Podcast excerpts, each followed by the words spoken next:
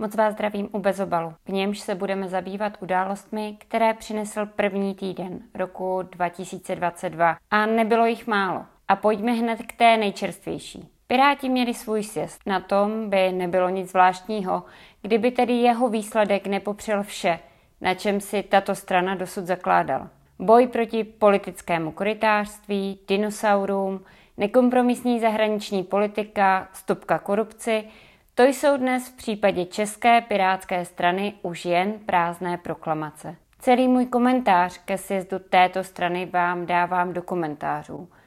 A mimochodem, vraťme se o 12 let zpět, do doby, kdy Ivan Bartoš ještě neseděl v malostranských palácích. S kým byste byli ochotní jít do koalice vy a pod otázka, zda by to třeba byli i komunisté? V případě, že by jsme uspěli nebo až uspějeme u voleb, šli bychom rozhodně do opozice. A skutečně na základě našich V každém premis, případě, kdybyste měli třeba 51%, to by nebylo moc logické. Stojíme na zemi. Dobře. Eh, ale, ale rozhodně nechceme utvářet koalici, nicméně jsme ochotní podpořit takový návrh zákona či takovou změnu, která se nebude příčit našim pirátským ideálům, našim programu, našim I kdyby s tím stanovám. přišli komunisté třeba. Eh, I kdyby, s tím. I kdyby s tím přišli Marťani. Zajímavý vývoj, že? Dnes už je slovo komunismus u Pirátů zakázané. Ale zpět k reálným problémům občanů. Ti vlivem rychle rostoucí inflace nadále chudnou.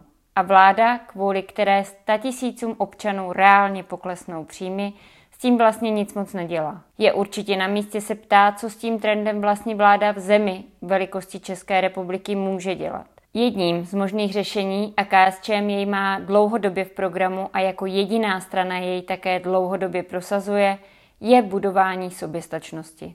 Před listopadem jsme přitom byli velmocí v celé řadě odvětví, ve kterých jsme privatizací a nesebevědomou polistopadovou politikou dobrovolně vyklidili pole ve prospěch zahraničního kapitálu. Ten samozřejmě přináší bohatství jiným na úkor našich vlastních občanů. Podívejte se, co k tomu už před mnoha lety řekl Walter Komárek v 60. letech poradce Che Guevary a také čestný předseda ČSSD, která už se k němu ovšem dnes moc nehlásí. že my jsme dnes vlastně po listopadu bez českého průmyslu. My jsme měli mohutný průmysl. Všechny ty ČKD, Škodovky, Žďasy, Brněnská aglomerace, TOSy, Tesly, závody průmyslové automatizace, to jsou desítky závodů, Uničovi, to by člověk vyjmenovával, a to byly závody s pěti, osmi, deseti, třemi tisíci zaměstnanců. A to všechno z té mapy prakticky zmizelo. Na nejvýš jsou to, jsou to pronajaté prostory pro nějaké dílničky, kde někdo něco, něco kutá. Něco zmizelo i ze střechou, jako Dříň Kladno, což byl nejmodernější závod na ušlechtilé oceli v celé Evropě a byl nově postavený tak to si rozebrali, jak víte, bezdomovci ze střechou a to zařízení bylo prodáno do šrotu. Ale to je skutečnost, že dneska 80, možná 85% našeho průmyslu je v rukou zahraničních. Je to celé bankovnictví, celé pojišťovnictví, je to prakticky celý vnitřní obchod, všechny ty supermarky a toho je víc. Ale to neznamená jenom nějaká, nějaká prostě eh, taková nostalgie nebo, nebo to, že, že už nám to nepatří. To je eh, problém, eh, že my musíme, my musíme dnes platit do zahraničí takových už 200 miliard dividend těm zahraničním vlastníkům, což podívejte, my pláčem, že máme pan Kalousek naříká 60 miliard dluhů splácíme a všichni jsou s tím fascinováni, nespí, že budou i děti zadluženy. To, co platíme do zahraničí jako dividendy, je třikrát tak velké. To, je, to bylo 180 miliard, roste, roste dnes na řád 200 miliard. O to je prakticky o 10% je nižší použití našeho celkového produktu, protože musí jít, musí jít za hranice. Takže hm, to zase nechci rozebírat, ale řekl bych, že tento stav, kdy nemáme svůj průmysl, své bankovnictví, své další služby, kdy musíme za to dost tvrdě platit, Je krize. Toto slovo se na nás valí ze všech stran. Evidentně ale ne pro každého. Agentura Bloomberg v uplynulém týdnu zveřejnila data, dle kterých vzrostlo bohatství pětistovky nejbohatších lidí na Zemi o závratný bilion dolarů. Hlavními důvody jsou růst akciových trhů, zdražování nemovitostí a zvyšující se hodnota kryptoměn, tedy komodity, o jejíž držení si nejchudší skupina obyvatel může nechat jenom zdát. Zkrátka proto, že je nemá kvůli zdražujícím se nákladům na bydlení a jídlo za co nakoupit. Mění 500 nejbohatších lidí světa pak dohromady dělá už 8,4 bilionu dolarů, což je více než HDP všech zemí světa s výjimkou USA a Číny. Zatímco 500 nejbohatších vlivem pandemie zbohatlo o běžnému smrtelníkovi těžko představitelnou sumu, podle Světové banky naopak 150 milionů lidí upadlo kvůli koronaviru do extrémní chudoby. A dá se očekávat, že s pokračující inflací bude toto číslo nadále růst. Nový ministr zdravotnictví přichází s geniálním nápadem, takzvané pracovní karantény. Lidé už dva roky v kuse poslouchají, jak mají žít, s kým se mohou setkávat a jak mohou trávit volný čas a nyní koaliční slepenec konečně představil svůj tolik očekávaný lék na covid. Poslat lidi do práce i z nemocí. Vážně tleskám. Za mnohem závažnější ovšem považuji zprávu, která tak trochu v událostech minulého týdne zapadla. Jestliže TOP 09 patřila mezi hlavní kritiky střetu zájmů předchozích ministrů zdravotnictví, tak u svého ministra, jenž nyní přepsal svou firmu na syna, to najednou nevadí. Ukazuje se, že klientské propojení v politice je obecným problémem, který je ovšem třeba řešit jinak. Nikoli formálním převedením majetku do fondu nebo přepisem na syna. Posun nastal také v kauze záhadných kyperských darů pro stan, o kterých jsem vás opakovaně informovala v předchozích dílech bez obalu.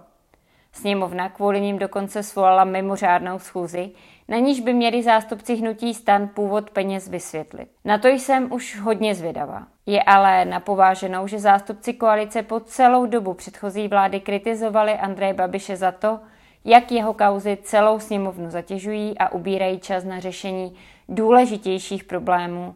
Přičemž hned v prvním měsíci vládnutí nového kabinetu se sněmovna musí scházet kvůli podivným darům od firem navázaných na rodinný biznis původního kandidáta na ministra průmyslu a obchodu Michalika. Jak už bývá zvykem, poslední zpráva bude ze zahraničí. Asi vás nepřekvapí, že to tentokrát bude Kazachstán. Když televize přinášela obrázky z centra dění v této zemi asi mnohým, by vstaly na mysli různé barevné revoluce nebo styl, jakým USA a jejich satelity vyvážely demokracii na sever Afriky. V Kazachstánu je ale situace trošku složitější. Střetávají se zde samozřejmě geopolitické zájmy, ale také zájmy místních oligarchů a zahraničních korporací. Bohužel na zájmy těch, o které by mělo jít především, kašlou všichni. A to jsou místní obyvatele. Jejich potřeby byly vždy až na posledním místě. Proto stačila jen pomyslná kapka, dvojnásobné zdražení LPG, aby vyšli do ulic. Samozřejmě, že Spojeným státům by maximálně vyhovovalo proniknout blíže k Ruské federaci a mít absolutní kontrolu nad nerostným bohatstvím, kterým Kazachstán disponuje. A proto je také rozehrávají svoji hru, v níž využívají právě neutěšeného sociálního stavu občanů. Dovolím si zde ocitovat slova spolupředsedy socialistického hnutí Kazachstánu Kurmanova. Cituji. Zvýšení ceny plynu posloužilo jen jako spouštěč lidových protestů. Hora sociálních problémů se hromadí už léta. Loni na podzim zasáhla Kazachstán vlna inflace a razantní zdražení potravin. Musíme také vzít v úvahu, že západ země je oblastí se značnou nezaměstnaností. A v průběhu neoliberálních reform a privatizace byla většina tamních podniků uzavřena. Jediné odvětví, které zde stále funguje, jsou producenti ropy. Většinou je však vlastní zahraniční kapitál. Až 70 kazašské ropy se vyváží na západní trhy. Většina zisků jde také zahraničním vlastníkům a do rozvoje oblasti se prakticky neinvestuje. Je to kraj naprosté chudoby a od toho minulý rok začaly tyto podniky procházet rozsáhlou optimalizací. Když v oblasti Atirau naftařská společnost propustila naraz 40 tisíc dělníků, stala se toto zpráva skutečným šokem pro celý západní Kazachstán. Stát neudělal nic, aby takovému masovému propouštění zabránil A je třeba pochopit, že jeden ropný dělník živí 5 až 10 rodinných příslušníků. Propouštění pracovníka automaticky odsoudí celou rodinu k hladovění. Kazachstán vlastně vybudoval surovinový model kapitalismu. Nerovnoměrné rozložení národního produktu má značnou korupční složku. Neoliberální reformy téměř zlikvidovaly sociální záchranou síť a majitelé nadnárodních společností si z největší pravděpodobností spočítali, že k těžbě a obsluze těžebních společností je zapotřebí 5 milionů lidí. Celých 18 milionů kazašské populace je příliš. A proto je tato spoura v mnohých ohledech antikoloniální. Příčiny současných protestů mají kořeny ve fungování kapitalismu.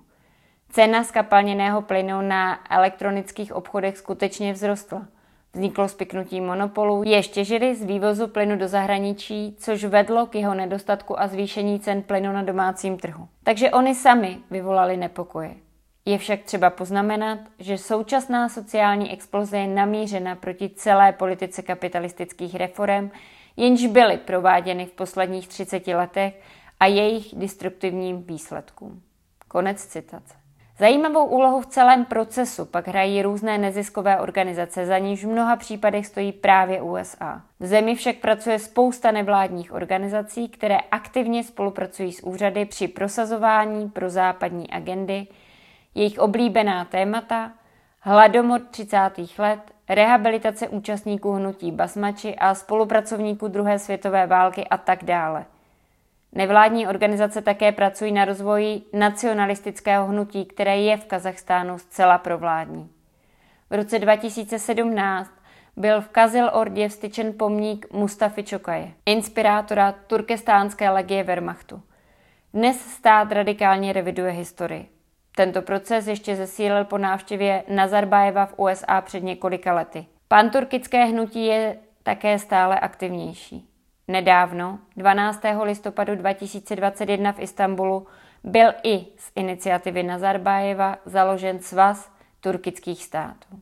Jen si dovolím na závěr některým neználkům v médiích připomenout, že prezidenta Kazachstánu rozhodně nedrží u moci komunistická strana Kazachstánu, neboť ta byla v roce 2015 zakázána. Děkuji za sledování dnešního videa, které bylo delší než obvykle a budu se na vás těšit opět za týden.